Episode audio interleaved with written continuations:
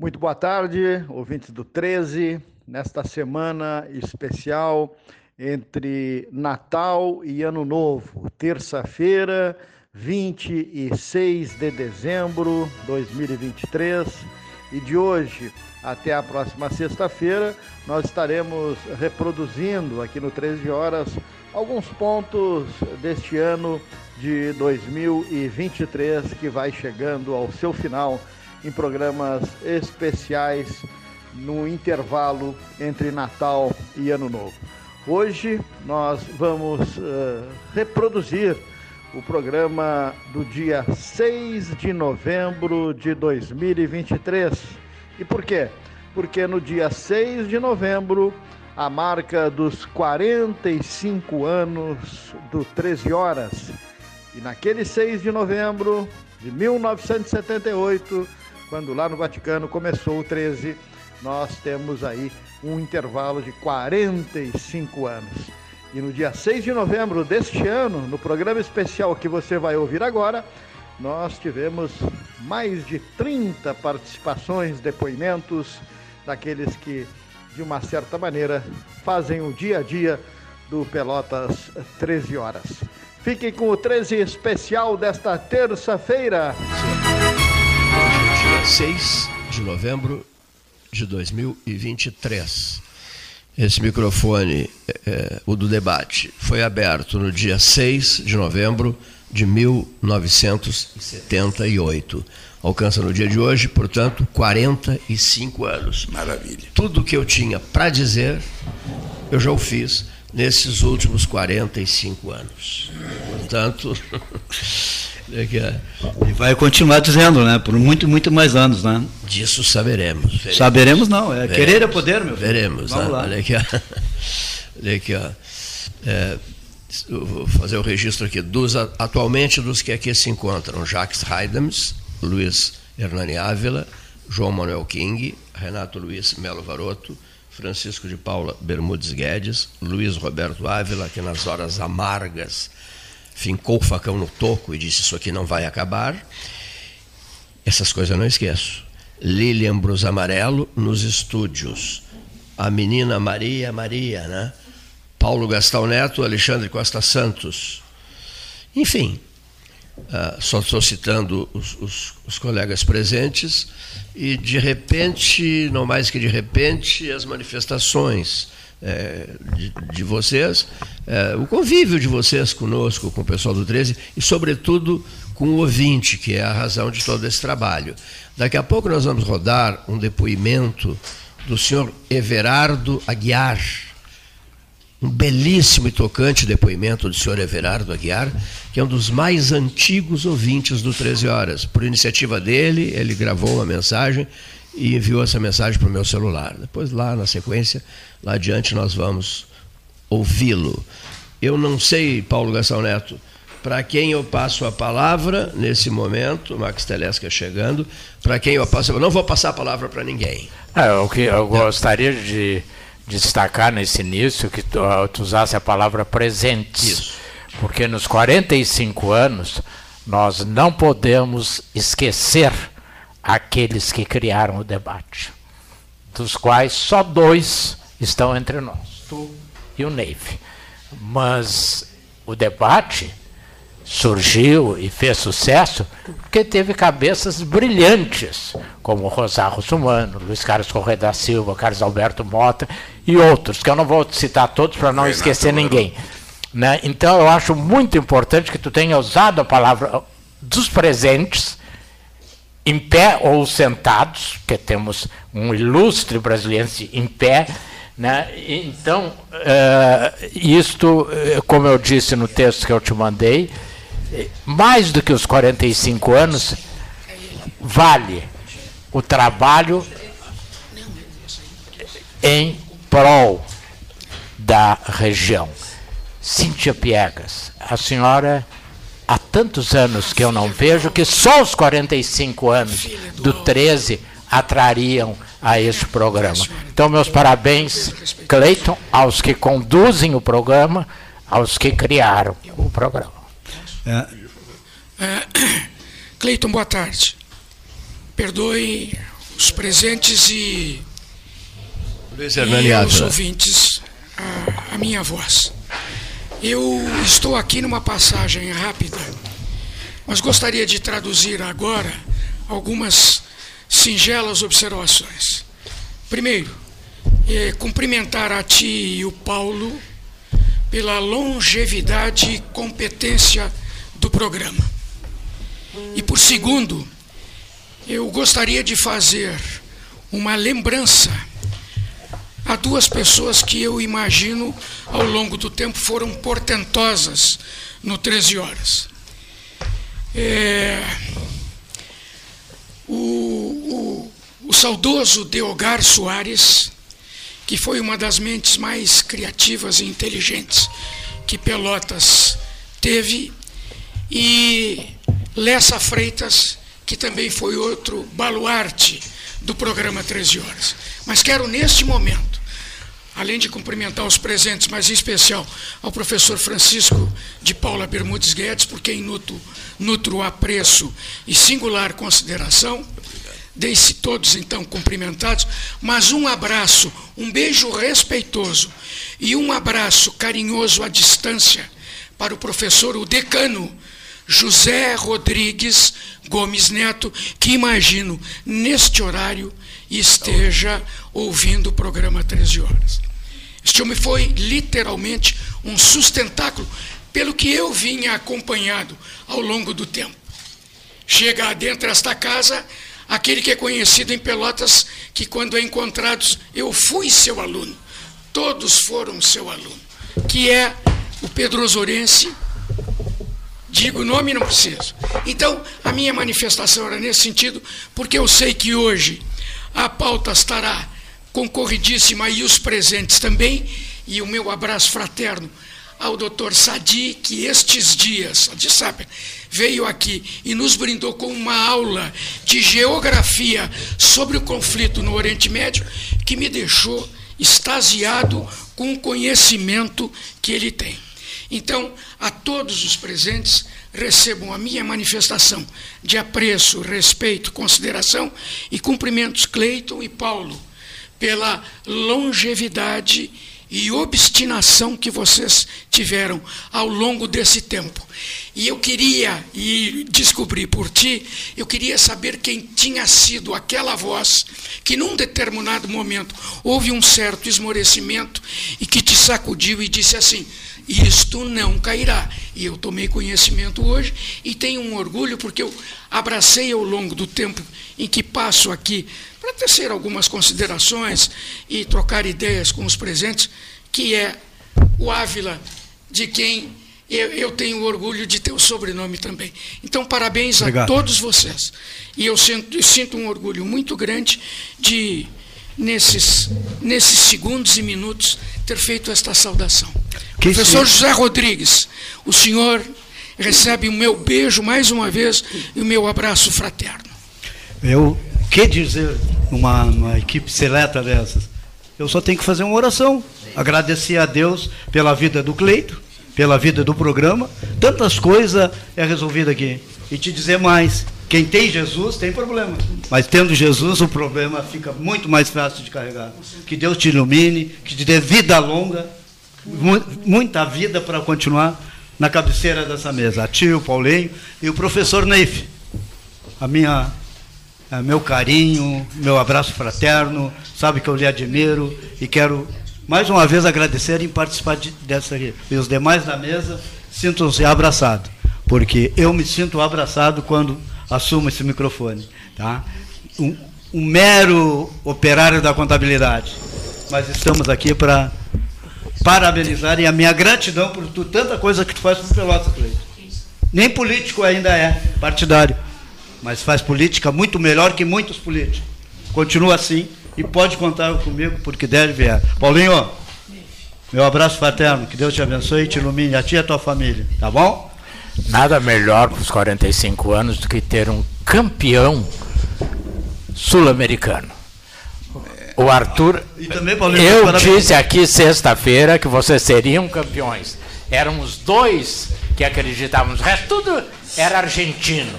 Então, meus parabéns E te parabenizando, eu parabenizo todos os fluminenses que estão aqui, todos os campeões desses 45 anos. O representante do Rei Charles, Francisco de Paula Bermudes Guedes. Eu não sei porque que eles fazem isso comigo.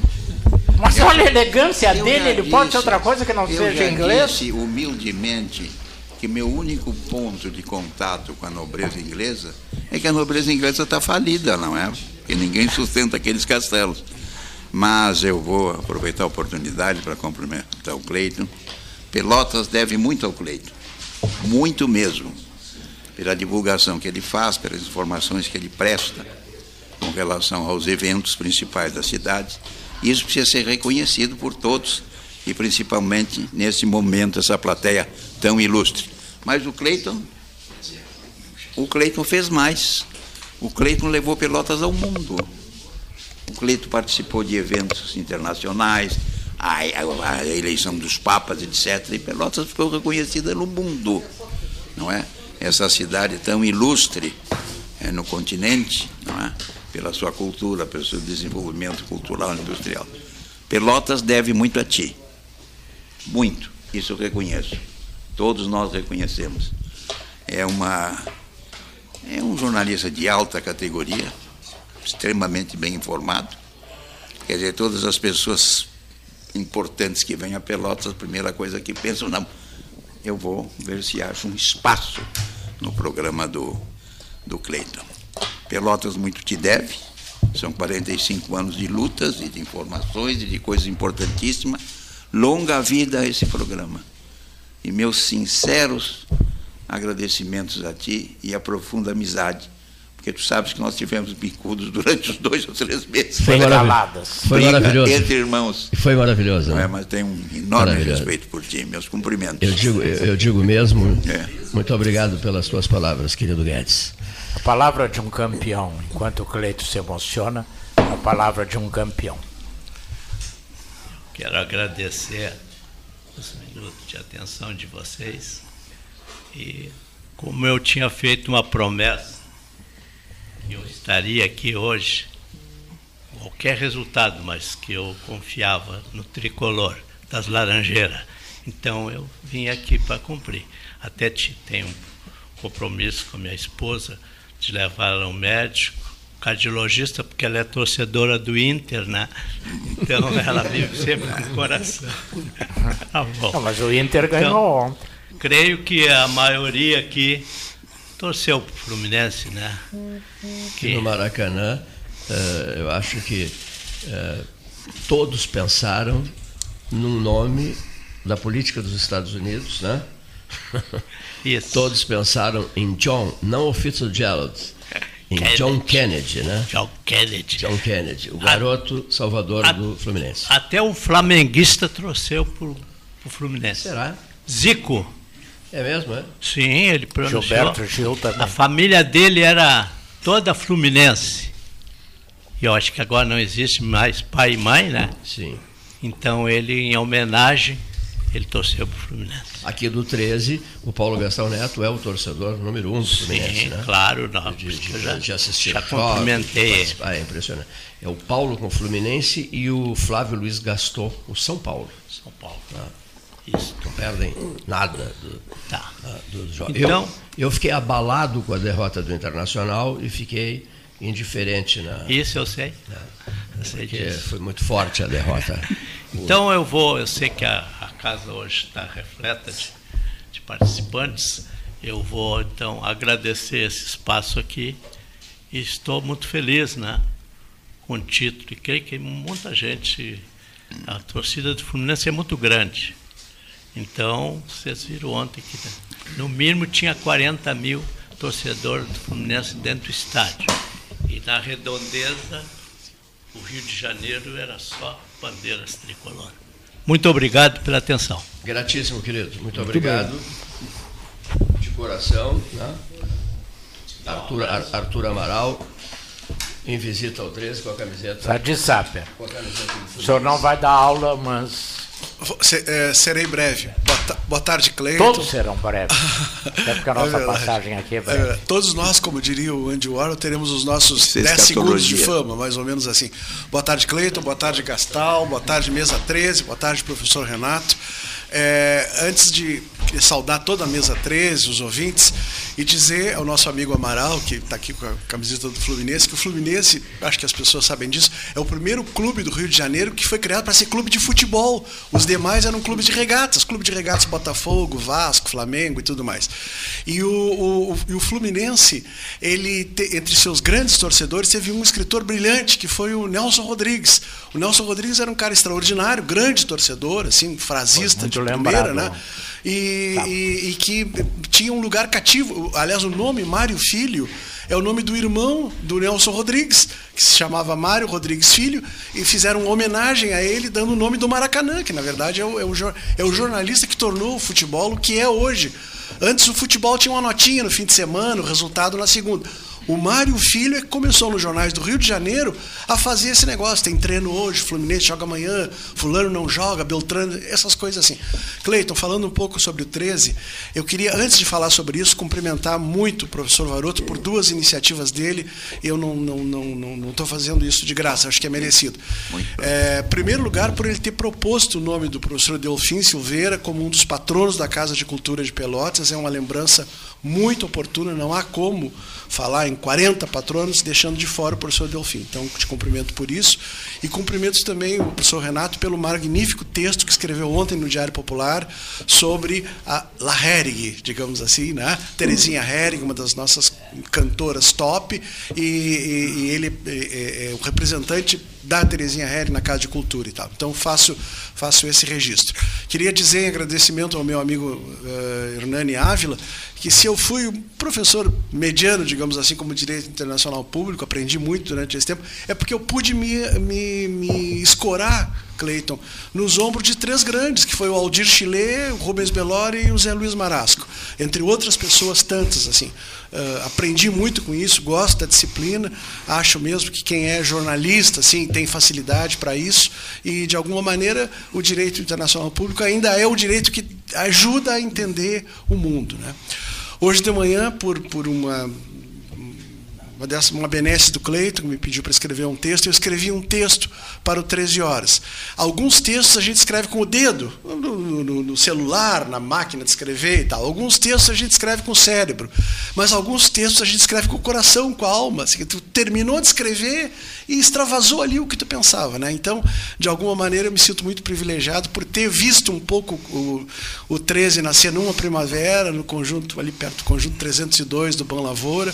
O Cleiton tinha vindo de uma grande cobertura na Copa do Mundo da Argentina, e entre nós, aqui só não trabalhou em Porto Alegre, na Guaíba, porque não quis, preferiu voltar para Pelotas. Ele tinha feito, me lembro perfeitamente do escritório, com o Observatório Romano, o Papa Albino Luciani, depois a eleição do Carol Voitio, e nesses anos todos, como bem disse o Guedes, o 13 levou Pelotas para o mundo, e o 13 é um programa tão fiel que ele sempre volta para cá, ele de alguma maneira, ele anda por aí, etc. e tal. Eu estava agora no elevador junto com o Caciqui e com outro amigo que não está aqui, e ele disse assim, o Caciqui é testemunha, olha, o 13 seria um programa extraordinário em qualquer lugar do mundo. Quer dizer, não apenas não faria feio, mas faria muito bonito em qualquer lugar do mundo. Então, de alguma maneira, o 13 é um presente diário para Pelotas, né? E que o Cleiton, o Gastal, a equipe do 13, e um pouco assim os ouvintes, patrocinadores, etc., se comprometem a dar esse presente diário para Pelotas, né? Feliz da cidade, que tem um programa que... Pensemos assim, ó, nos últimos 45 anos, quantos programas já abriram, já fecharam, quanta gente era antes, já não existe mais.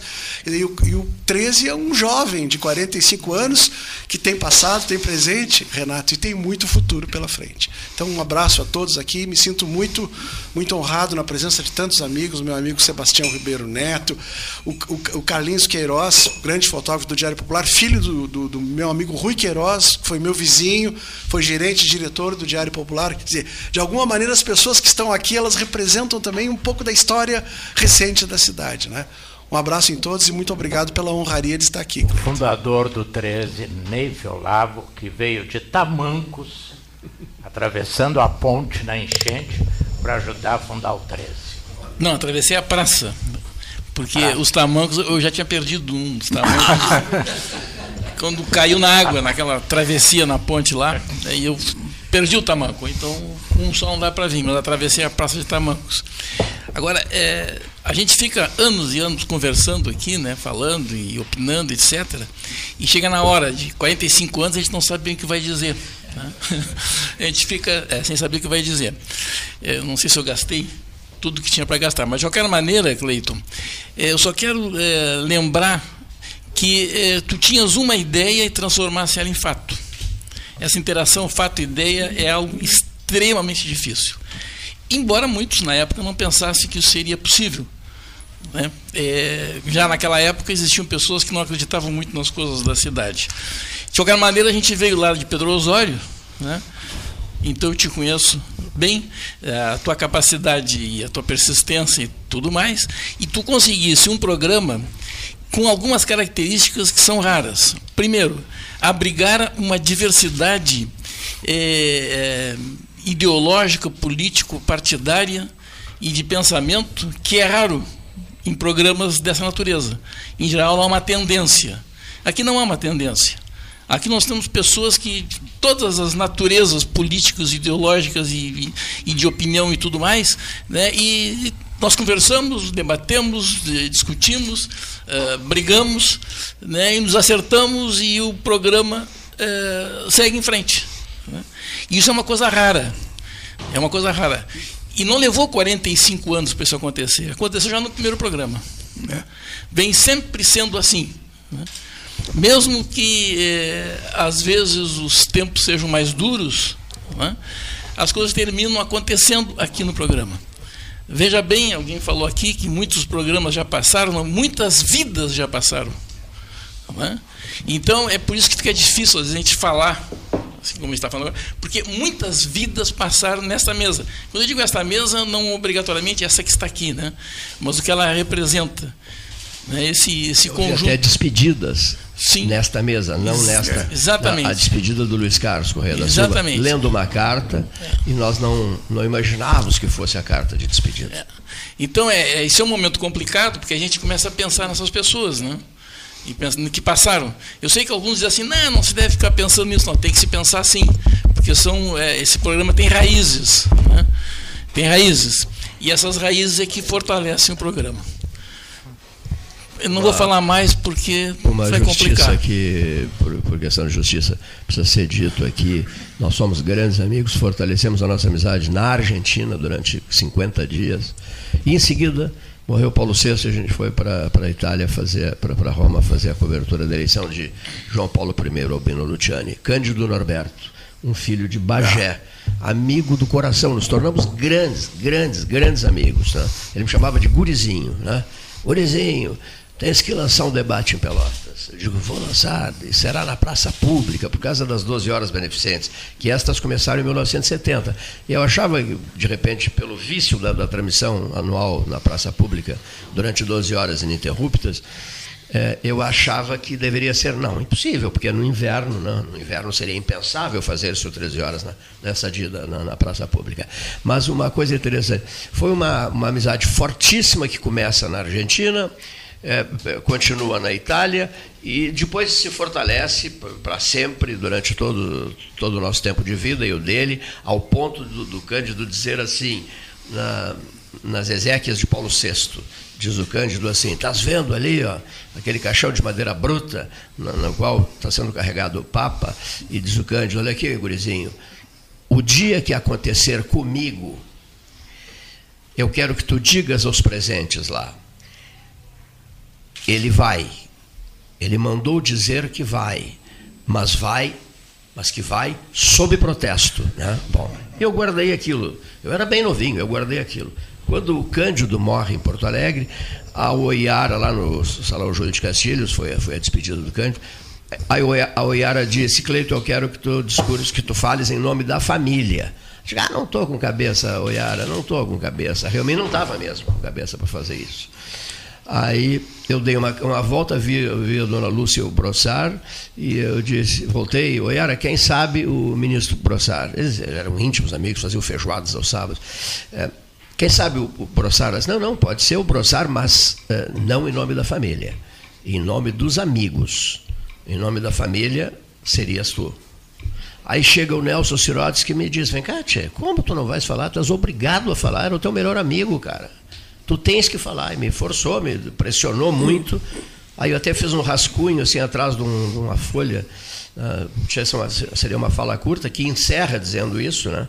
Ele mandou dizer para todos vocês que vai, mas vai sob protesto. E aí eu fiz, o Brossard falou o nome dos amigos, e eu fiz essa fala em nome da família, né? Foi um dia muito forte, e aí eu percebi o tamanho da nossa amizade, quer dizer, que começa meio que por acaso, né? Na Copa da Argentina, começa meio que por acaso. Aí vem um outro episódio interessantíssimo, Guedes, que ele não sabia, nem eu sabia.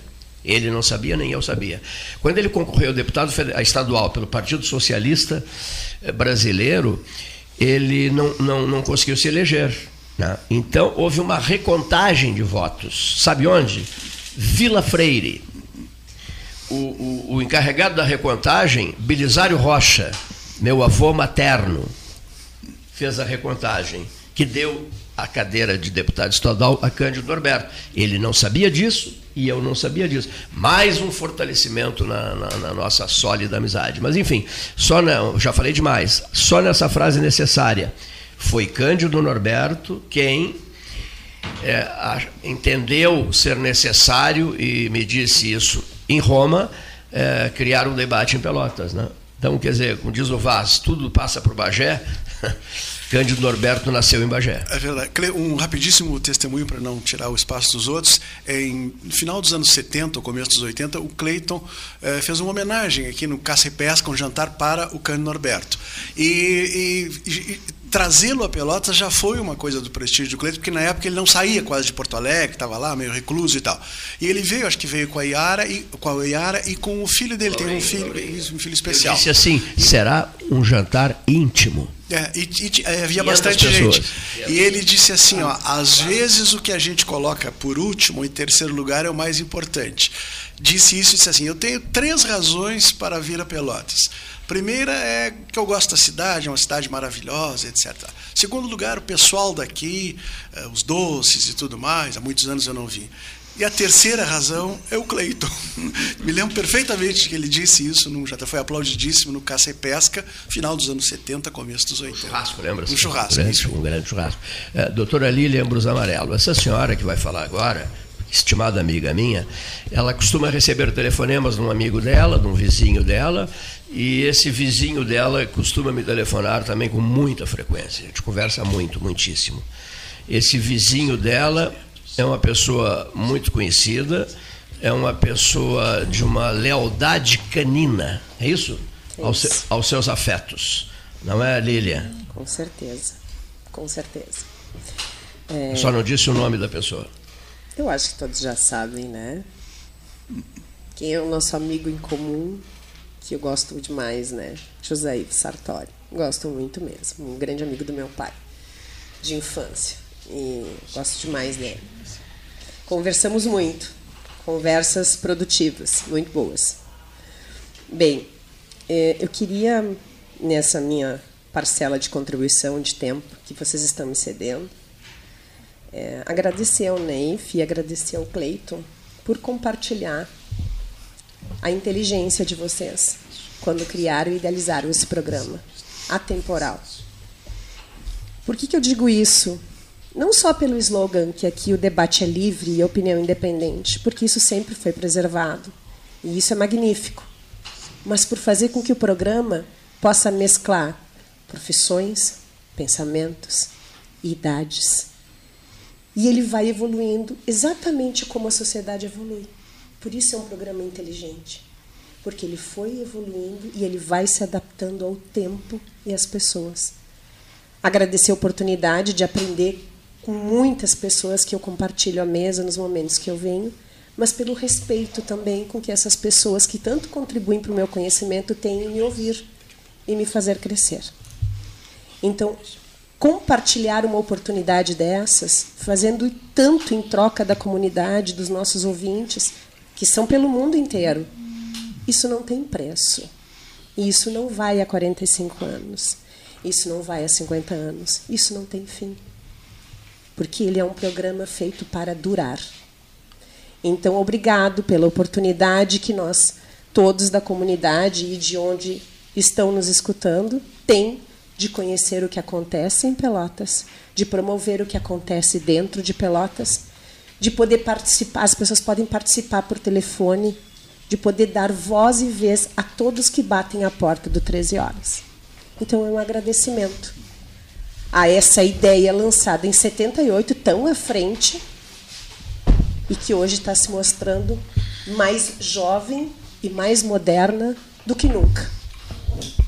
Essa é a minha palavra para vocês. Obrigado, gratidão para vocês. Obrigado, querida amiga. Doutora Lilian Brus Amarelo, né, que um dia me disse assim, a turma é tão parceira que mesmo naqueles dias em que alguém possa demonstrar um baixo astral, e eu costumo demonstrar baixo astral, não, Guedes? Eu costumo demonstrar baixo astral. Até nisso eu sou ajudado, porque as pessoas repassam uma mensagem de alento, né? Vamos lá, calma. Daqui a pouco as coisas melhoram, né? Porque vocês não sabem o que é o dia a dia durante 45 anos, todos os dias. Né? Essa é a frase, né, doutor Guedes? Todos os dias. O convidado vem, não vem todos os dias, né? Os debatedores mudam os seus dias alteram seus dias de participação, mas nós temos que estar todos os dias. Isso sim realmente é uma missão. É uma missão forte, né? Forte, pesada. Lá no passado todos queriam o debate um por semana ou dois por semana. E houve o famoso jantar do Bavária que eu recusei a ideia de um debate semanal ou dois debates semanais, mas sim todos os dias. Se não for diário, não será nem lançado. Eu estou sempre lembrando do Clair, do Mozart, do Bacchieri, do Passinhos e de tantos e tantos outros, né, que bateram nessa tecla. Muito cuidado com a história do debate diário. Sebastião Ribeiro Neto, um homem de rádio, sabe o que é isso, ele já vai falar em seguida. O João Manuel King disse que queria dizer algo. Bom, boa tarde a todos. Boa tarde, Cleito. Boa tarde, Gastal. E o Neif, que é meu amigo de infância, com muitas peladas no Corpo de Bombeiros na Brigada Militar. Né? Quando é que eu podia imaginar? De futebol, né? Peladas de futebol, né? É, futebol no salão. Vamos esclarecer. Quem é que podia imaginar que nesse momento a gente estaria lado a lado aqui, debatendo todos os assuntos possíveis e imagináveis. Né? Quando eu vejo essa caneca aqui com a minha foto, eu diria assim, ó. Essa caneca é um dos maiores troféus que eu recebi na vida. O Cleiton não tem nem ideia. Dos vários merecidos e não merecidos que eu recebi nas minhas diversas atividades, porque ela representou uma mudança na minha vida, estar aqui nesse programa, podendo conhecer muitos amigos, novamente encontrar amigos de outras épocas, como o professor Guedes, por exemplo, que talvez nem saiba que quando eu voltei para Pelotas, eu vim substituí-lo na Católica, na teoria geral da administração, que era a sua cadeira, correto, em 79, e muitos outros. Eu gostaria, sim, que a gente pudesse, no dia de hoje, nos 45 anos, anunciar o fim da guerra no Oriente Médio. Seria uma bela notícia, né? Infelizmente, não será possível. Mas eu acho que temos mais coisas para poder informar em Pelotas. Né?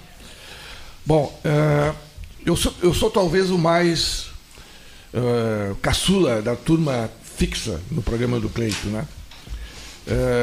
Junto ao lado aqui do Neif, que é um dos fundadores. E eu, quando tinha a minha escola IASIG, durante 36 anos, o Cleito me convidou um dia para vir aqui, porque ele sabia de todo um problema disciplinar que havia naquela quadra da Gonçalves Chaves, perto da Católica. E ele sabia de todo o meu drama que eu vivia na época, com toda aquela bagunça. E eu aqui vim, para poder contar o que estava acontecendo. E dali para diante, eu acabei ficando. Eu acho que foi em 2014, 2013, alguma coisa assim. Acabei ficando no programa e me mantenho até hoje, assim, com muito orgulho, como eu coloquei na tua mensagem, porque Este programa me possibilitou, Cleiton, porque eu sempre fui um homem de línguas, de linguagens, da área de informática anteriormente. Esse programa me obrigou, de maneira prazerosa, a estudar muita política. Quer dizer que eu não era muito afim. Estudar para poder chegar aqui mais apropriado, mais adequado e debater coisas interessantes, que a maior parte dos programas são debates políticos. Né? Então eu te agradeço muito por isso, por me manter aqui, insistir. E importante que seja dito, ele, João Manuel King, disse assim: temos que organizar uma resistência diária, né? Cada um assume um compromisso, né? Com a segunda, com a terça, com a quarta, com a quinta e com a sexta. Foi sugestão dele, né? Uma pessoa tem que estar aqui junto com vocês, contigo, com o Paulo, com o companheiro da mesa, e assim foi, para um programa ser levado ao ar, né? E funcionou, né? Isso começou a valer mesmo, né? Eu guardo bem isso. Muito bem, então obrigado por tudo, Cleiton, e parabéns mais uma vez. E com certeza esse programa vai continuar por muito tempo, porque quando falaste no Cândido Norberto, que lançou, como é que chama aqui? Sala de Redação. O Sala de Redação. E nós somos melhores que o Sala de Redação. Por quê? Porque o Sala de Redação só fala sobre futebol, né? E aqui a gente, além do futebol, fala de muitas outras coisas. Ok? Obrigado, então. Boa tarde aos ouvintes. Meu querido Cleiton Rocha e equipe. Eu estou aqui representando a nossa rede sul-rio-grandense de rádio. Sempre esteve capitaneada por Cleiton Rocha e Hermes Ribeiro, saudosa memória. E em nome do presidente da AGERT, conversamos hoje longamente, Roberto Servo Melão, presidente da AGERT e da ABERT, Associação Brasileira de Rádio e Televisão. Ele pediu-me para abraçar o Cleiton, os ouvintes do 13, porque raramente dá para olhar ou contar nos dedos programas com tanta duração, com tanta qualidade e com tanta imparcialidade, o que é mais difícil. E nós que gostamos, amamos tanto o rádio, como o Cleiton faz, nos sentimos assim muito felizes nesse dia, porque eu digo, é uma vitória da radiodifusão, é uma vitória do rádio, porque é o único veículo que abre os seus microfones para todos os segmentos da sociedade. E é instantâneo. Você pode fazer pelo jornal, pela televisão, as matérias que são sempre demoradas, normalmente de um dia para o outro, ou então em locais determinados. O rádio não. O rádio onde você estiver. Está lá no interior, você está no trator, arando a terra, você está na universidade, dá uma folguinha, você põe o fone de ouvido, em qualquer lugar. Esta é a grandeza do rádio. E quem faz um programa há 45 anos é grande. É muito grande. O Cleiton, eu sou até suspeito em falar, dado a nossa amizade fraterna de muitos e muitos anos. E sempre que temos uma empreitada, que o rádio tem uma empreitada, mas o rádio é que oferece a voz à região, aos problemas. E sempre que o rádio, que um problema surge na região e que está difícil de se resolver, eu telefono para o Cleiton. Cleiton, entra em campo.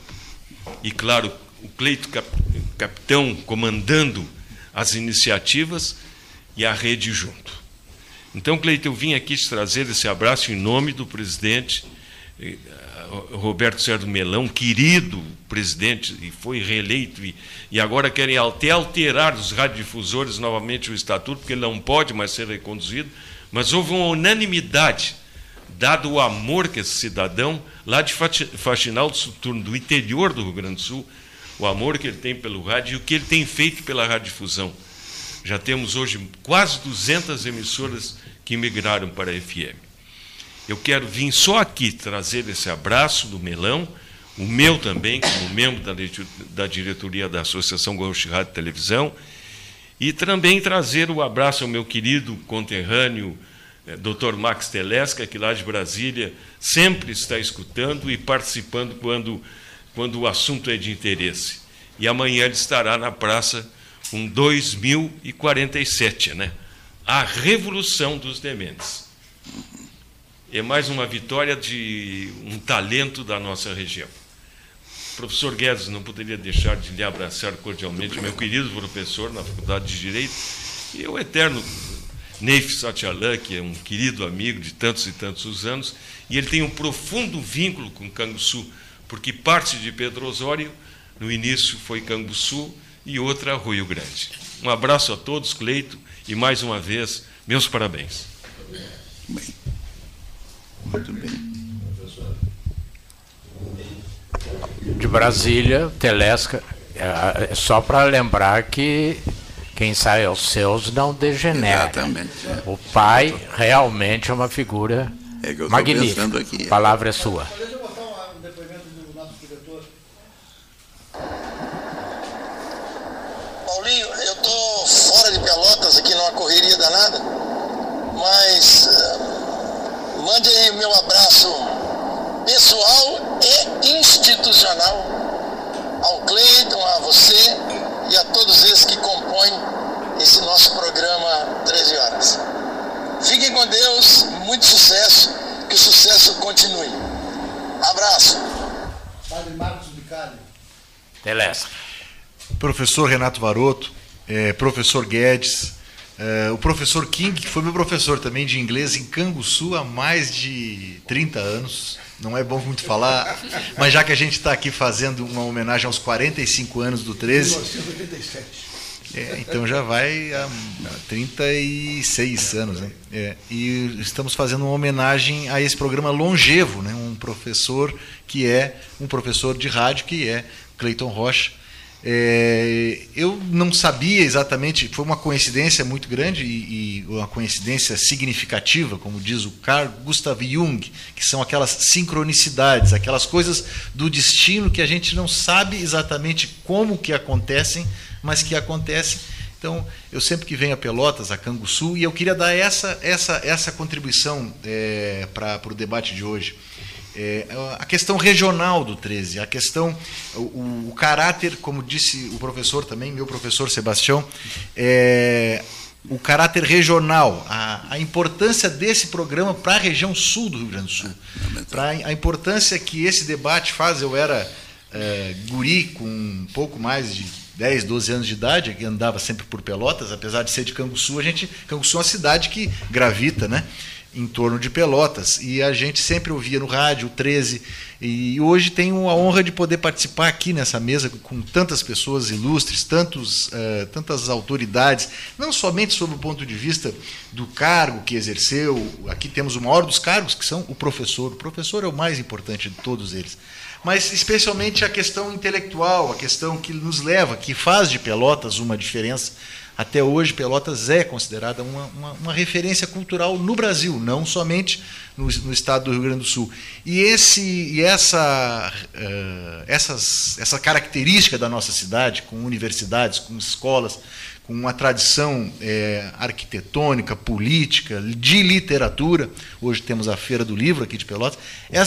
Essa junção de tantas cabeças, essa junção de tantas ideias boas, e plural, como aqui foi mencionado também, plural, livre a opinião, ou debate livre e opinião independente, isso faz com que o 13 tenha uma galvanização em toda a sociedade da região sul do estado do Rio Grande do Sul. Aqui é referência. Eu fico muito feliz de poder te abraçar e te desejar mais 45 anos. E se eu soubesse, antes eu teria trazido uma compota de pequi, que eu fico te devendo aqui, que vem lá de Brasília. No dia 23 ou 24, vou estar aqui te trazendo uma que eu sei que tu gosta, que é aquela iguaria que só tem naquela região, no cerrado do Brasil.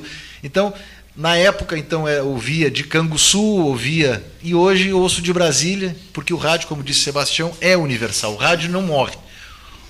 A televisão cai um pouco, as mídias sociais dominam, mas o rádio ele consegue permear todos os meios de comunicação social. O rádio ele é magnífico porque ele não tem fim.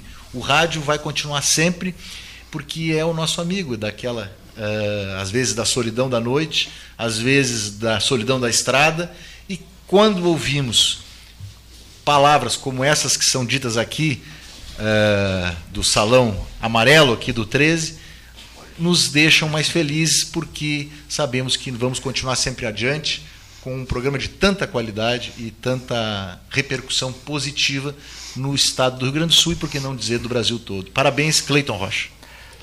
Jacques Heidams, que está ali de pé, comportadinho, esperando a sua vez. A palavra é sua. Aproxime-se. Eu lhe cedo o meu lugar aqui, já que o senhor... O Carreira, ele cedeu o lugar porque ele não trouxe os bolinhos de bacalhau que ele prometeu. Então, como castigo, ele perdeu a cadeira. Ainda então, não, mas eu queria já registrar meus cumprimentos aos 45 anos do programa Pelotas 13 Horas. Um abraço ao meu amigo Cleiton, o Paulinho, toda essa equipe e essa mesa de discussão. Parabéns e vida longa ao programa. Em vez do Pequito, pode trazer uma branquinha de Canguçu, que eu acho que cairia melhor para mim. Jacques Heidams. Por sinal, eu comi galinha com pequi lá em Sinop, agora, semana passada, retrasada. É até que é gostosa. Bom, boa tarde a todos, né? Prazer estar aqui também, dando essa homenagem ao Cleiton, a convite do Cleiton. O King falou que é novato aqui, mas eu acho que sou bem mais novo. Eu entendo que eu comecei aqui mais ou menos na mesma época que tu veio aqui reclamar lá do IASIG e eu era secretário, então era um combate, mas um combate do bem, né? Era um combate tentando apaziguar toda aquela situação. Tu passava como tinha os outros bares ali toda aquela redondeza que era um polo atrator. Então a gente começou, sou novo na cidade de Pelotas, cheguei em 75, pouco, né, 3 anos depois já começou esse programa aqui, fomentando e maximizando todas as demandas da região. Muito se falou da região, da cidade de Pelotas, eu não entendo. Eu entendo que é da metade sul, vou dizer até do Rio Grande do Sul, mas a metade do sul, sim. Se és novinho, que sobra para mim. É verdade. Estou quase chegando na tua idade, Guedes. Vou te alcançar. Mas entendo assim que a gente participando aqui, os ouvintes interagindo com liberdade total, manifestações de qualquer cunho político, entendo que faz com que esse programa tenha essa... né, permeabilidade em todos os setores. Então é isso. E tem quem sou eu falar perto do Sadi, do Neif, do King, né, do Varoto, do Guedes, quer dizer, então pessoas que têm notório saber aí. Eu sou mais na área tecnológica, sou cartesiano, Guedes. Então é difícil, até pela origem elogiar já é difícil. Então, mas com muitos conhecimentos que vocês têm aí e a gente aprende. Então, parabenizo, e eu sei também que, no fundo, a sustentabilidade do programa é uma luta, como nossas empresas, como as atividades profissionais, profissional liberal ou empresarial, e no fundo é uma empresa, né? E a gente sabe a guerra que é isso para manter o programa. Não é 1 ano, 2 anos, 5 anos, 45 anos. Eu tenho uma empresa com 38 anos e é uma luta sistêmica diária. Ela é uma senoide, é altos e baixos, né? Tu tem pontos, né? Tem épocas atrativos e pessoal investindo e tirando, e foi comentado aqui também. Já estou me alongando, isso que eu não sou de falar, né? Mas a cidade teve uma época de aqui nada dava, isso aqui era ruim, isso aqui estava decadente. Eu, né, já comentei aqui, a gente chegou numa época, Pelotas era pujante, deu uma caída. Eu entendo agora que nós estamos numa outra época de crescimento e, com certeza, a região sul aqui é espetáculo para morar. Eu sou de Curitiba, não fico em Curitiba mais do que 3 dias, porque... aqui é muito bom morar, ainda mais com o avião agora. Então, parabenizo o Cleiton, o Gastal e a equipe, e a turma aqui, né? A nova guarda e a velha guarda, que com certeza tem muita ainda a dar de crescimento para todos nós aqui da região sul. Obrigado, Cleiton. Parabéns. Embora não seja de rádio, a Cíntia Piegas é uma jornalista respeitada na cidade. A mãe esteve de aniversário a semana passada, minha amiga, agora repórter do Diário Popular, não vai falar em nome do jornal, acho eu, mas em nome pessoal, até para dar a voz às mulheres, né? Eu tenho uma gratidão eterna pelo Cleiton Rocha. uma gratidão eterna, porque se não fosse a oportunidade, enquanto estudante de jornalismo, eu poder fazer durante um ano um estágio como produtora do 13 Horas, eu acho que hoje eu não estaria aqui fazendo a matéria dos 45 anos do 13 Horas. Cleiton, então eu te agradeço de coração tudo que eu aprendi, tudo que eu aprendo até hoje. E como eu te disse naquela conversa lá na Rua 15, né, tu é sempre a nossa referência, minha referência, uma memória invejável. Então, por favor, né, que mais 45 e sei lá quanto tempo o rádio durar. Muito obrigada e parabéns pelos 45 anos, 13 horas. E uma coisa só que eu tenho que falar, não adianta. Eu sei que são vários momentos do 13 horas, mas o que me marcou nesse curto tempo que eu tive é o Trem Expresso da Meia-Noite, 1998. Dar a notícia era Antônio Brito e Olívio Dutra na corrida para governador do Estado. E estava todas as pesquisas apontando, né, o Brito, e o 13 horas, então, lá por meia-noite passada já, anunciando Olívio Dutra governador do Estado. O Expresso Noturno. O Expresso Noturno. Esse eu participei. Muito bem. Nós já falamos em Pedro Osório, falamos em Canguçu. Ele é conhecido como Cacequi. Cacequi, a palavra é sua. Sempre na defesa, né? Sempre na defesa.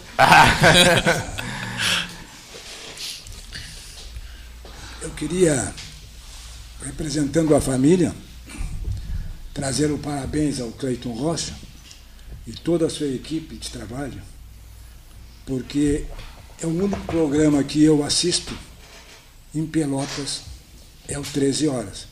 O 13 Horas é um grande programa, no meu parecer, e ele, inclusive, sai. Estava em Santa Catarina e lá eu escuto todos os dias o 13 Horas. E eu fico pensando comigo mesmo, falando até para minha esposa. O Cleiton, ele é ruim para ele mesmo, porque é um grande jornalista e merece um lugar mais estatal nesse Estado. Eu quero agradecer e cumprimentar também o Cleiton pelo esse aniversário de 45 anos, representando toda a nossa família, inclusive em nome do afiliado dele, Roberto Greco Fuentes, que está em Santa Catarina, mandando um grande abraço para ele, feliz da vida, uns 45 anos desse programa. Quero agradecer a todos e dizer, vocês têm que acompanhar o Cleiton da mesma forma que estão fazendo. Ali está um armário, como se diz assim, cheio de canecas, representando a pujança desse programa. Muito obrigado, Cleiton. Continue assim e que Deus te abençoe. Bonifácio Pitch agora vai usar a palavra. Obrigado, professor. Meu boa tarde aos ouvintes. Eu, aos poucos, fui... E hoje eu sou um comentarista online do programa, né? Sempre que posso, e a pedido do meu amigo Cleiton Otônio Rocha da Costa, né? Quando eu posso, eu sempre chamo ele pelo nome completo, né? E saudar também os da mesa, e, em especial o professor Guedes, que foi meu professor no curso de administração, né? Sempre foi uma referência, e os demais componentes também, meus respeitos. E trazer pessoalmente, Cleiton, meu abraço para ti e para o Paulinho, os 45 anos. Vocês já vários citaram ao longo desses 45 anos. Eu só quero fazer uma lembrança, Cleiton, do nosso Contagiros. Contagiros, que muitas vezes participamos no passado, né, falando sobre automobilismo, né, que é também uma paixão especial do Cleiton.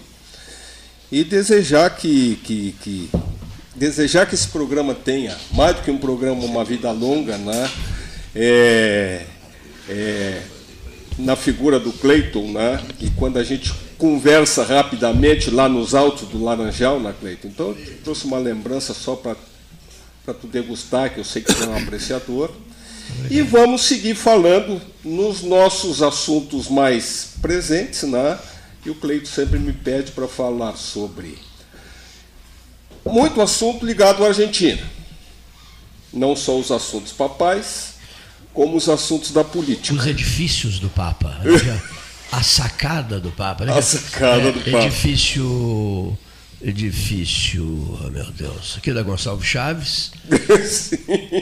Na verdade, ali a dona Hebe Bergoglio morou, né? Exatamente. E também fiquei sabendo agora em detalhes o edifício do Sul-Banco. Sim, ela morava ali. No edifício, os edifícios do Papa. E ela recebia o Bergoglio ali no Sul-Banco e depois no Visconde de São Gabriel. Da Gonçalves Chaves. Outra coisa, citaste o Contagiros. O Contagiros foi criado, que é interessante isso, foi criado em janeiro de 1974. Uma corrida de Fórmula 1 em Brasília. O primeiro Contagiros de automobilismo foi levado ao ar do hotel Heron Brasília Hotel, e o vizinho de apartamento era Emerson Fittipaldi. E aí ele passou lá para nosso posto de transmissão e instalou o Contagiros de automobilismo em 1900. Era campeão do mundo, campeão mundial de Fórmula 1, e ganhou o grande prêmio amistoso de Fórmula 1 em Brasília. E essa tua vinculação que o Cleito sempre faz comigo, com a família, a respeito do atual Papa, é que a minha tia Hebe, ela nasceu na Argentina e ela foi casada com o irmão do meu pai, o Ernest. Né? Eles não tiveram filhos. Se tivessem tido filhos, né, teria o sobrenome de Bergoglio Pitch. Né? Perfeito. Ficou, na realidade, ficou essa história assim na legenda, não temos nenhuma vinculação, mas é um fato curioso, né, para a nossa cidade, que já teve. O primo irmão do Papa, né, veio para cá. Veio para cá o primo irmão do Papa. Trabalhou na área da construção. A filha dele, Hebe. Né? A filha dele veio novinha de Buenos Aires. Ela nasceu também em Buenos Aires. E agora, mais recentemente, né, os comentários, e aguardamos agora a eleição do dia 19, né? Eu mando meus comentários para o Cleito, para o programa, mas depois eu desligo o rádio, porque depois entra o professor Guedes com toda a sua sabedoria. Quem sou eu para contestar o professor Guedes? Mas são assuntos que a gente tem um especial carinho e estamos acompanhando aí, entre vários fatos políticos, né, essa eleição na Argentina, em segundo turno, né? Ao contrário do que muita gente preconiza ou fala, eu não considero, professor Guedes, me permite, eu vou lhe deixar uma pequena provocação, né? Eu não considero a eleição da Argentina o Lula contra o Bolsonaro. Eu procuro me distanciar dessas ideias, dessa bipolaridade, né? Embora a gente saiba que nós culturalmente sempre botamos o bem contra o mal e assim por diante. Mas eu não considero a eleição da Argentina, assim como eu não considero lá a faixa de Gaza, Israel também, como daqui a pouco a gente costuma muitas vezes o Lula contra o Bolsonaro, para que lado está um, está outro, mas a gente procurar ter uma distância um pouco maior, né, para a gente ter uma lucidez um pouco melhor dos fatos. Mas eu, de novo, referencio o meu professor Guedes, que, com toda a posição dele, o conhecimento, como é bom a gente conviver com os mestres que estiveram conosco dentro da sala de aula. Tá bom, Cleiton? Muito obrigado pela oportunidade. Eu agradeço. Eu pretendia te passar essa mensagem gravada de novo, mas eu... Ao vivo é melhor. Um apelo ao vivo, tá bom? Obrigado a todos. Muito obrigado, querido Bonifácio. Bonifácio Pet, amigo. Meu Deus, lá atrás no tempo, né? Uma amizade que se fortaleceu muito. Muito obrigado. Muito obrigado. Família toda, muito amigos, né? Tua mãe e eu somos amicíssimos. Teu pai e eu éramos amicíssimos, né? Bom, nós temos... está no estúdio o professor José Luiz Marasco Cavalheiro Leite. Então, agora, quando eu olhei para o Marasco, eu fiquei... Uma referência, sem dúvida. Eu fiquei lembrando do grande amigo dele e meu, que nós costumamos visitar, e que se chama José Rodrigues Gomes Neto. Né?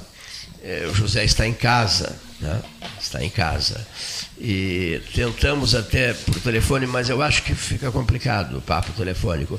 Eu acho que nós vamos ter que fazer uma visita e nessa visita gravar um trecho com o José ao vivo, fica bem melhor, nós os três conversando na casa dele em breve. Seja bem-vindo, prezado Marasco. Boa tarde, Cleiton, boa tarde os companheiros de mesa. Muitos deles, ou quase todos eles, meus amigos, de longuíssima data e por quem eu tenho uma grande afeição. Eu quero trazer para ti, Cleiton, meus cumprimentos pelo teu ousado programa de 45 anos. E digo ousado porque fazer um programa em que mexa com coisas, às vezes, arraigadas da cidade, que mexa com pessoas que se sentem, às vezes, mais importantes do que são, dentro de uma cidade de porte médio, como é Pelotas, não é fácil. E tu sabes disso. Tu muitas vezes te incomodaste, muitas vezes confiaste a mim situações difíceis que viveste em face da intrepidez do teu programa em ocasiões oportunas. E, portanto, é um programa ousado, sim. E ainda essa ousadia fica mais evidente quando se nota 45 anos de presença diária, né? Nos ares, como se dizia anteriormente, da cidade de Pelotas. Esse programa é muito identificado contigo, né? Há pessoas aqui, o Neif dos mais antigos, que também botaram o seu nome muito próximo aos méritos do programa. Mas tu, particularmente, és a pessoa que se identifica mais com o programa. Eu te conheci como jornalista, apenas ouvindo, né?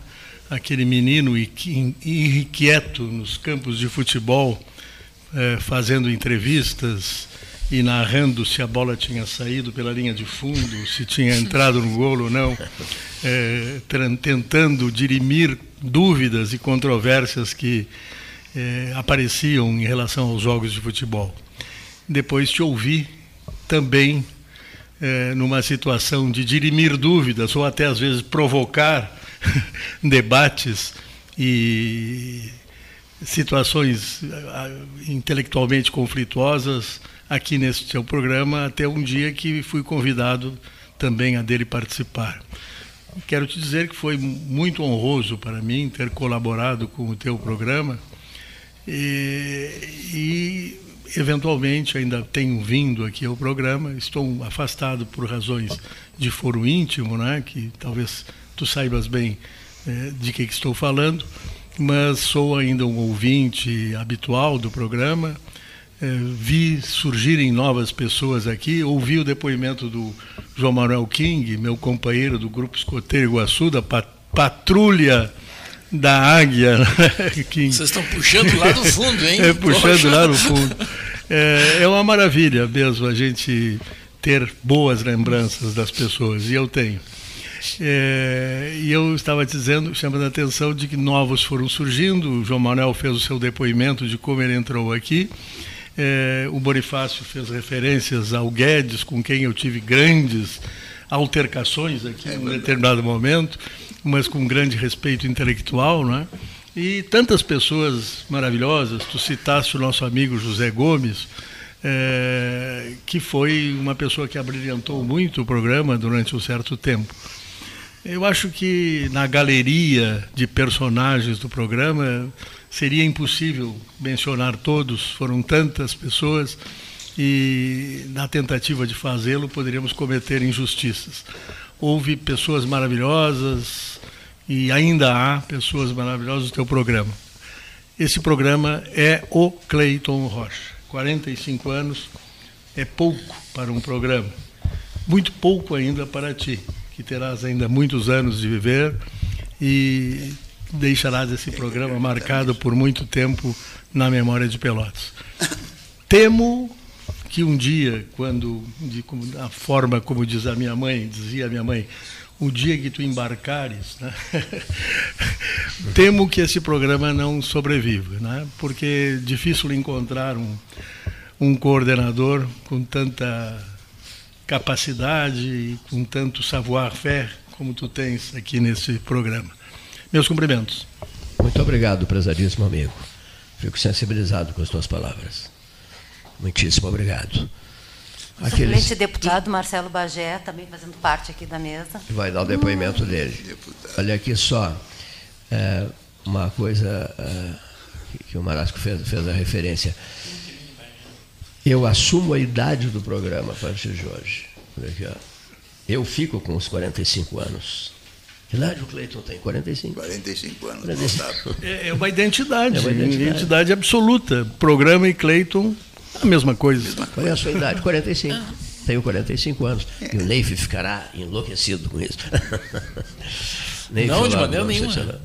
Eu até estou contente. Os dois hoje, sobreviventes. Eu estou com dois parceiros de futebol aqui, que um eu ajudava na defesa e o outro eu ajudava para ele fazer os gols que eu ficava segurando na defesa, que é o Marasco. Né? E o João Manuel e eu tínhamos um time de futebol que nasceu e morreu invicto. Nunca perdemos uma partida. Uma coisa raríssima no futebol. Nunca? Nunca perdemos uma partida. Jogaram muitas? Muito. Mais de, há quase 3 anos durou o time. Não, é fato. É fato. Nunca perderam uma partida? Nunca perderam. É. Iron Club era o nome do... Imagina só. A gente batia bastante. O Marasco é que, para não bater no Marasco, eu batia nos caras, entende? Eu jogava muita bola. O Marasco era... Olha, ele ali na frente, no meio do campo ali, depois... Eu vejo alguns depoimentos assim, fico muito contente, né? O que eu não consigo é convencer os meus filhos que eu fui bom jogador de futebol. Não consigo. Eles não me viram no meu auge. E agora não consigo. Exatamente, eles não viram. E nós jogávamos na estrada que leva o barro duro, lembra? Na casa dos escoteiros. Exatamente. Não tinha trânsito nenhum. Exatamente. A gente fazia as goleiras e jogava naquele areião. Aquele areião. Né? A maior alegria do mundo. Na poltrona, ao lado do João Manuel King, o Marasco falou nos filhos dele, vale o registro.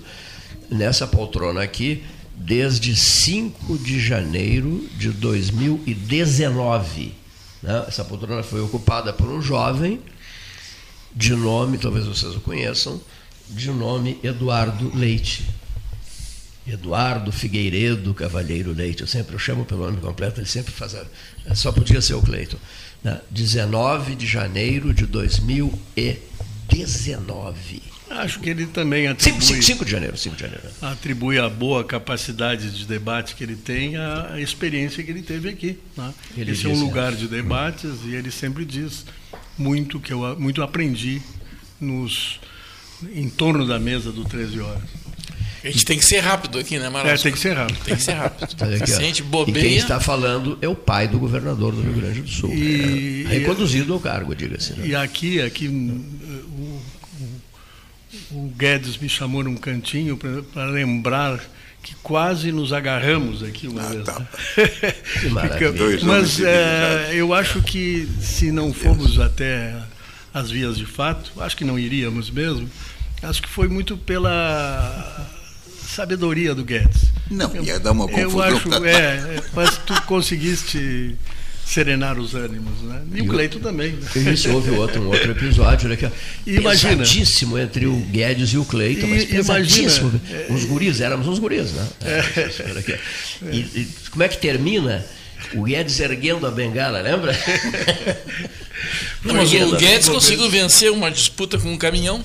Não é para qualquer um. Exatamente. Aí depois, passados alguns dias, nós nos abraçamos no café. Pronto, resolvido. Tomamos um cafezinho, né, dona? O professor Lessa Freitas nunca levantou e foi embora, assim, no programa? Não, o Freitas era diferente. Olha aqui, o Freitas, numa determinada época da vida dele, ele disse, não quero me incomodar mais. Então ele saía do Laranjal, estacionava o carro e subia até o 7º andar. Bom, abria a porta, dava uma olhada... para ver quem se encontrava aqui, fechava a porta e ia embora. Mas ia para o café e ficava esperando que o programa terminasse. Vem cá, Fernando, vens do Laranjal para o 13, estacionas, etc., dificuldades no centro, e não entras. Eu observei tu junto à porta. Ele disse, não, eu só entro em lugares onde as pessoas que estão presentes me agradam. Se há uma pessoa que não me agrada, eu vou embora.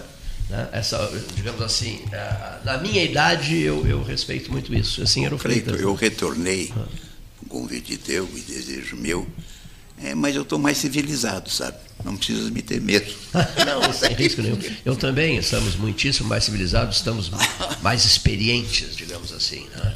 Bem mais experientes, né?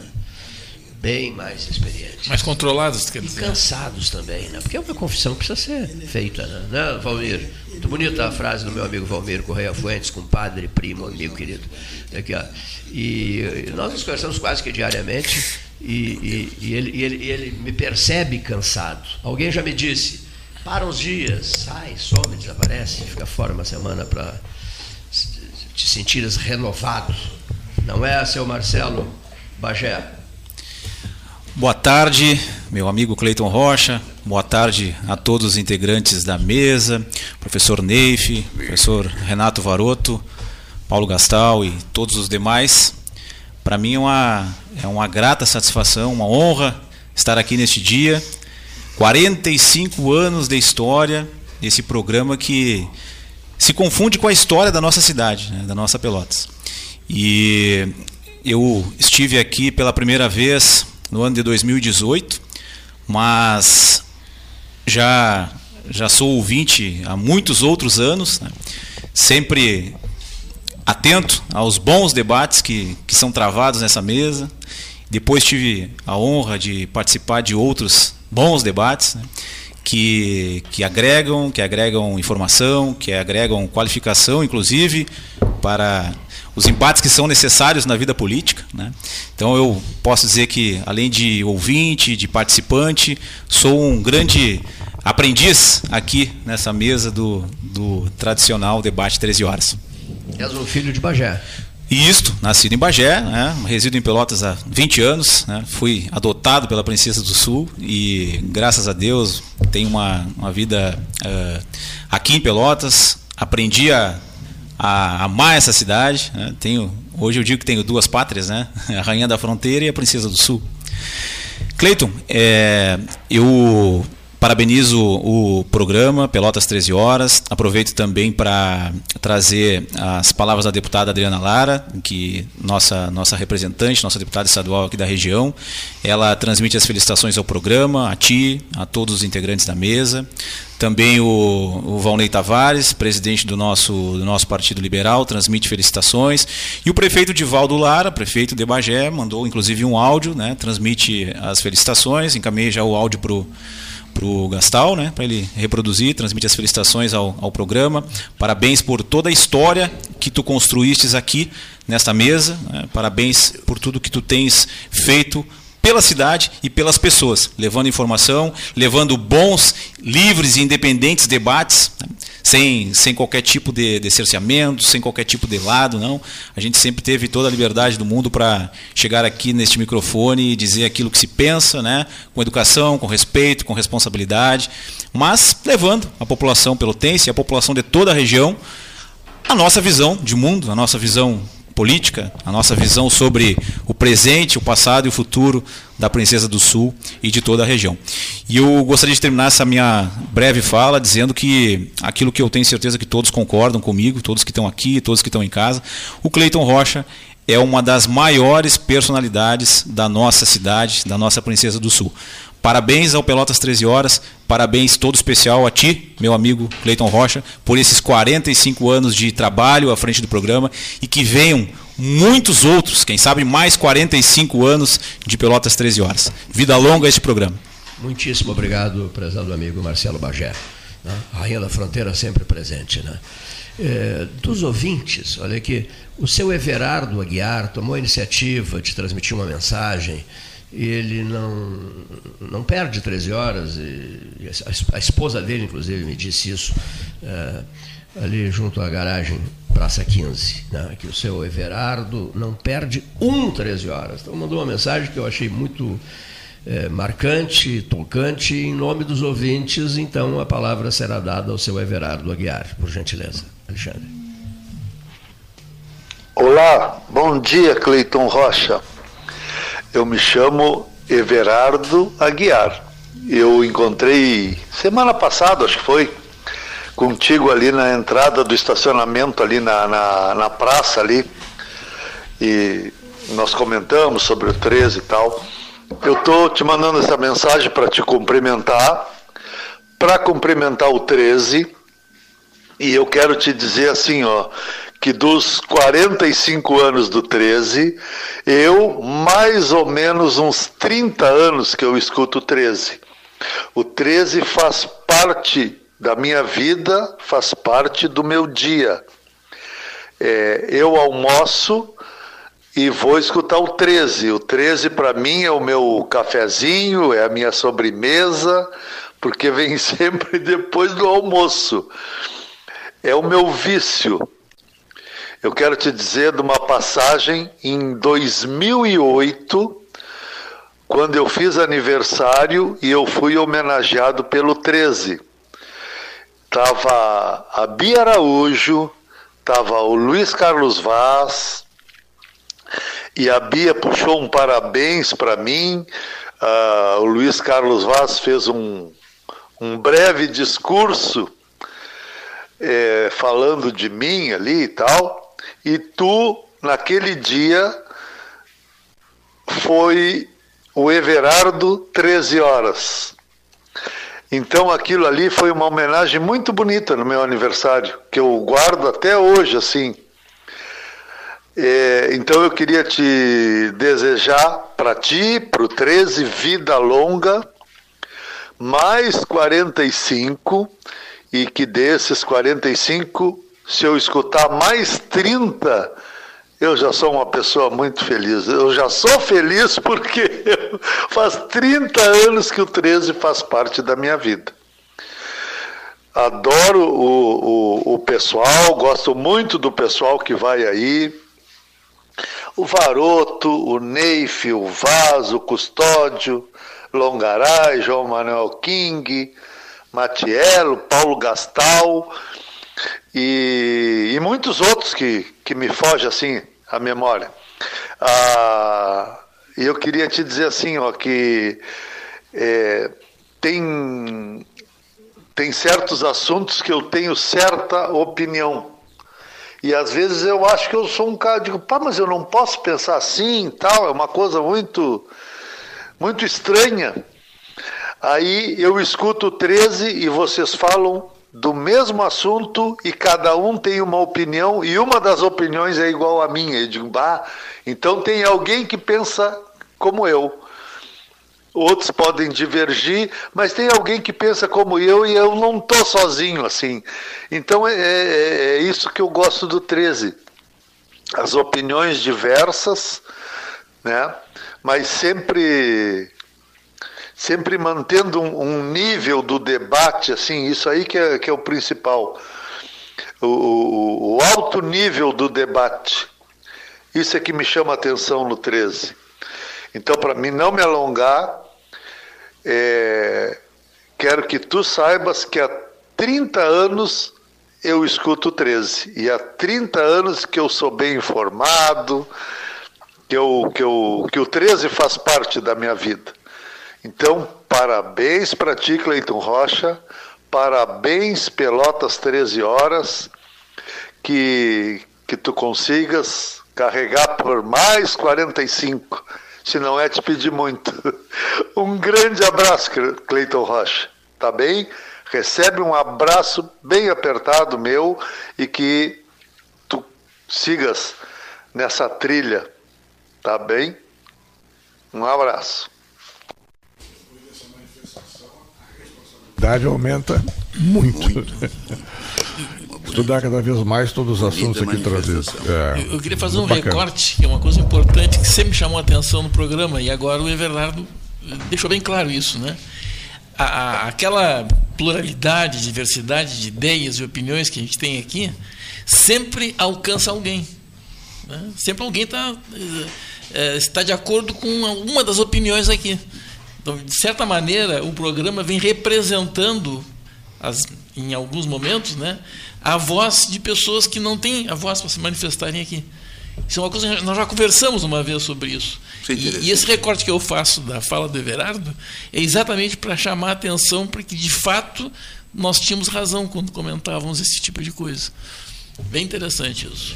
Não falou ainda o Paulo Gastal Neto, que além do mais, é campeão sul-americano, é isso, não? Campeão da Libertadores da América, né? Campeão da Copa Libertadores. Aliás, eu quase acertei o resultado, né? Errei por um só. 2-0 deu 2-1. Isso mesmo. É, não sei, eu acho que só eu e o outro. Eu vou examinar aqui o... Demos vitória para o Fluminense, é bom deixar bem claro. Placar, eu estava escutando, mandei placar para o Paulo Gastal. Botei... Chama ele aqui. 6-4 nos pênaltis. Não, ainda não, mas aí, eu tens que falar. Eu mandei para ele, graças a Deus, errei. Eu tinha 6-4 para o Boca. Ah, para o Boca. Eu disse, não, graças a Deus, errei. O Cleiton, daqui a pouco, ele falou em trilha, daqui a pouco, só uma dúvida mesmo, assim, ó. Vai tocar uma trilha. Essa trilha é a mesma há 45 anos do programa? A abertura... A abertura, é. Quem escolheu? É aleatório? Como é que foi? Peraí. Pois é, faz tanto tempo, né? 45 anos. Pois é, uma boa pergunta, hein? Né? Conseguiu, hein? Acabou comigo no finalzinho, né? Aqui, uma pergunta super relevante. Neif, é contigo. A memória é tua. Mas está muito bem apreciado. Acontece que com a idade eu estou com a memória já quase cheia. É então não consigo puxar. Tenho bastante memória, só que eu não... Aqueles periféricos que puxam na memória, como tem computador, a gente não tem aquilo, né? Ainda não tem, né? Então, nós não temos HD. Não, a gente tem HD, mas nós não temos aquele periférico que diz assim, agora eu vou puxar da memória, bota lá, né, no Google, lá, ano tal, mês tal, dia tal, hora tal, e aparece ali, né? Mas é uma curiosidade boba, mas me veio assim. Interessante, na interessante. Ideia. Descobrirei e a senhora será informada. Muito obrigado, professor Marasco. Tem um compromisso agora, deixando o estúdio. Gastal não falou ainda. Aqui, ó, o dia a dia do 13, a cruel dificuldade, sabe, o nosso estresse é o seguinte, e o leão de amanhã, né? Tem que matar um leão por dia. Eu dizia para a Cíntia, né, quem tem essa analogia, o Freitag, né? O jornal é um milagre a cada dia, e o programa também, né? Um milagre a cada dia. Então logo ele termina e no outro, tem que pensar no outro dia. E muitas vezes ele próprio se encarrega de resolver, né? As pessoas chegam assim sem... E aí a gente diz que o 13 chega nos dá... um ex-governador... Que o 13 nos dá lições, né? Que ele 13, quer dizer, sem falar, né? Ou seja, ele 13, na dele, quietinho, prepara tudo sem que nós saibamos. E no dia seguinte tem um ex-governador, lá sei eu, 3, 4 pessoas que a gente não imaginava que chegam aqui, chegam por livre e espontânea vontade. Né? É quando ele programa se resolve, né? Agora, muitas vezes o leão tem que matar. As pessoas se encarregam de reproduzir, né? Também de repassar isso. A famosa formação de opinião, né? Então o que ouve repassa para um terceiro, para um quarto, e aquilo, ouvindo 13 horas. Então... E outra coisa, que, digamos, o leão de cada dia, e quando o verão se apresenta, com seus 40 e tantos graus, aqueles meses escaldantes de janeiro, fevereiro e março, eu diria que são os 3 piores meses do ano no que respeita à questão da produção, né? Escolher os convidados, sensibilizar os convidados, convidá-los e recebê-los, né? Que nem sempre a gente... Às vezes o convidado anuncia que virá e chega no dia e não aparece. E nos cria um problema gravíssimo. Aí apela-se para o telefone. O programa não pode deixar de ir ao ar. Então, é uma luta diária, é um leão por dia a ser abatido. Mas sabe, Cleiton, eu achei interessantíssima essa intervenção desse ouvinte, e as palavras do nosso amigo também, a intervenção do meu querido professor.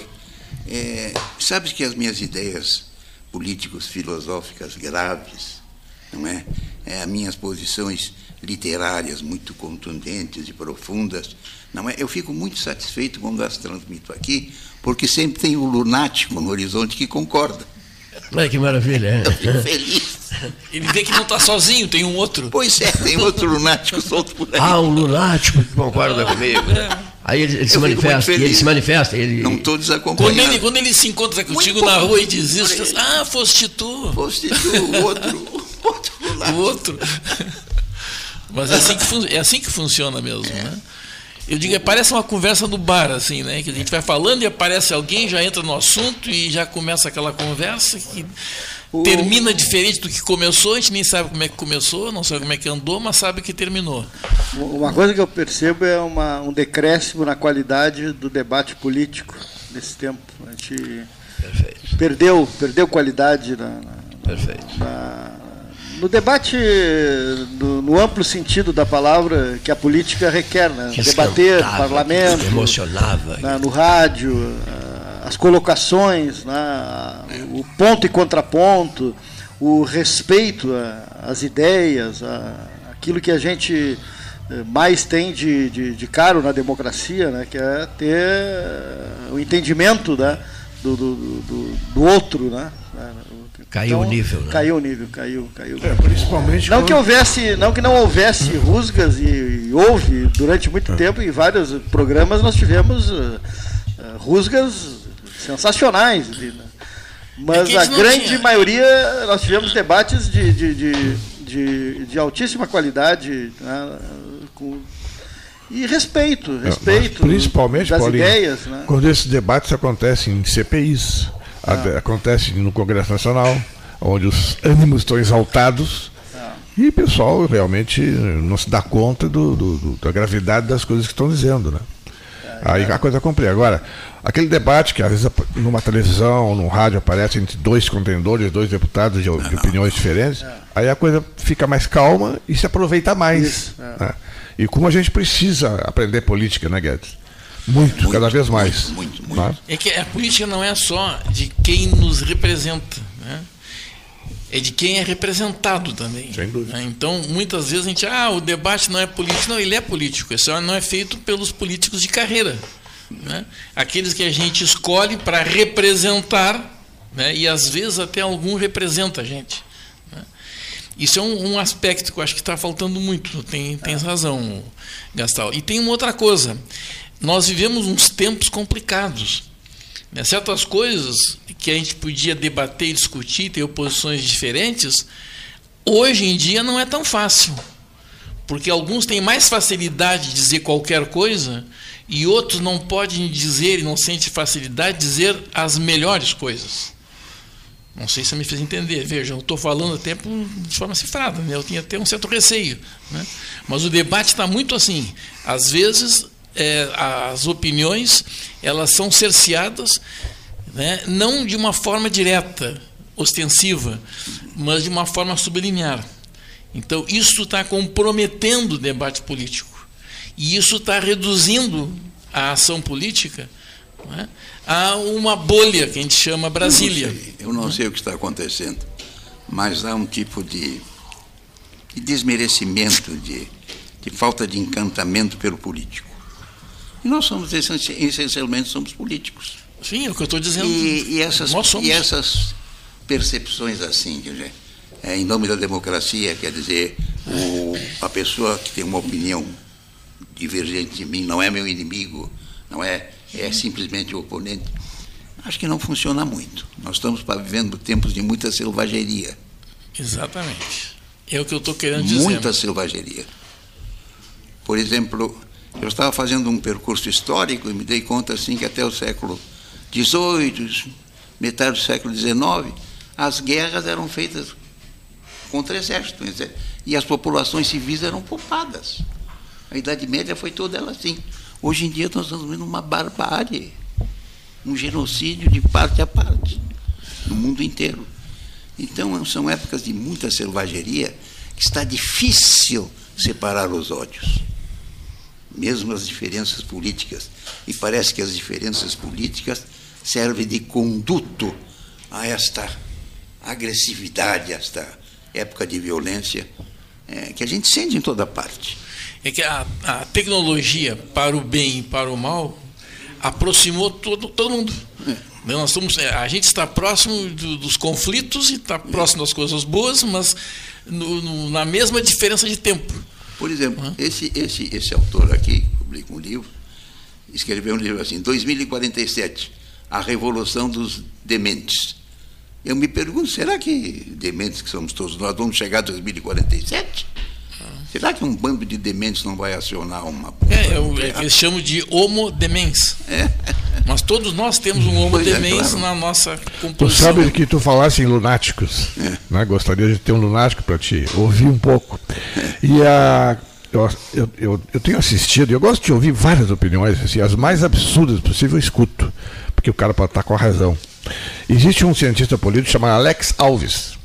Não sei se já ouviste. Não ouvi. Alex Alves. Bota no Google e vai aparecer que ele está em todas. Ele dá palestra no mundo inteiro. Ele diz uma coisa que ele está descobrindo por causa dessa agressividade que tu falaste, que o povo em geral, de todas as nações, estão se tornando muito agressivos por qualquer coisa. Ele diz o seguinte, que existem alienígenas que estão nos observando. Aí começa a entrar no lunatismo. Estão nos observando e esses alienígenas chegaram à conclusão que o povo da Terra não merece mais habitar esse planeta, porque estão, além de se guerrearem entre si, estão destruindo a Terra. E que eles precisam ser varridos aqui para uma nova população ser aqui colocada e começar uma vida nova. Olha o que o cara está dizendo, e ele começa a usar e faz referências à Bíblia, faz referências à guerra no Oriente Médio, e junta tudo, Primeira Guerra Mundial, Segunda Guerra Mundial, e aí vai. Alex Alves. Eu me lembro também de um poeta, e aí? De um poeta psicanalista, o Paulo Sérgio Rosa Guedes, que diz o seguinte: é preciso ser lunático para enxergar melhor a Terra. Aí eu me lembro dos grandes vultos que eram considerados lunáticos, né? Quer dizer, Galileu Galilei, Isaac Newton, não é, Freud, hein? Giordano Bruno. Alguns pararam na fogueira. Giordano Bruno. É. Enxergaram melhor do que a maioria das pessoas. É verdade. Mas um lunático desses aí, não é esse lunático que eu espero. Mas o menos ele casa um pouco. Esse não serve. É, como diz o gaúcho. Como diz o gaúcho, diz assim: louco manso a gente aguenta, o brabo é louco de atar, né? Pelo amor de Deus. Quando falta corda, né? Para estar o louco. A essa altura do campeonato, né? As palavrinhas finais, aquelas do 13, que tu bem sabes quais são, né? Vou pedir ao Neif, né? Que ergueu o microfone no dia 6 de novembro de 1978 e fez uso da palavra, e ergue o microfone no dia 6 de novembro de 2023, e continua fazendo uso da palavra. Boa tarde.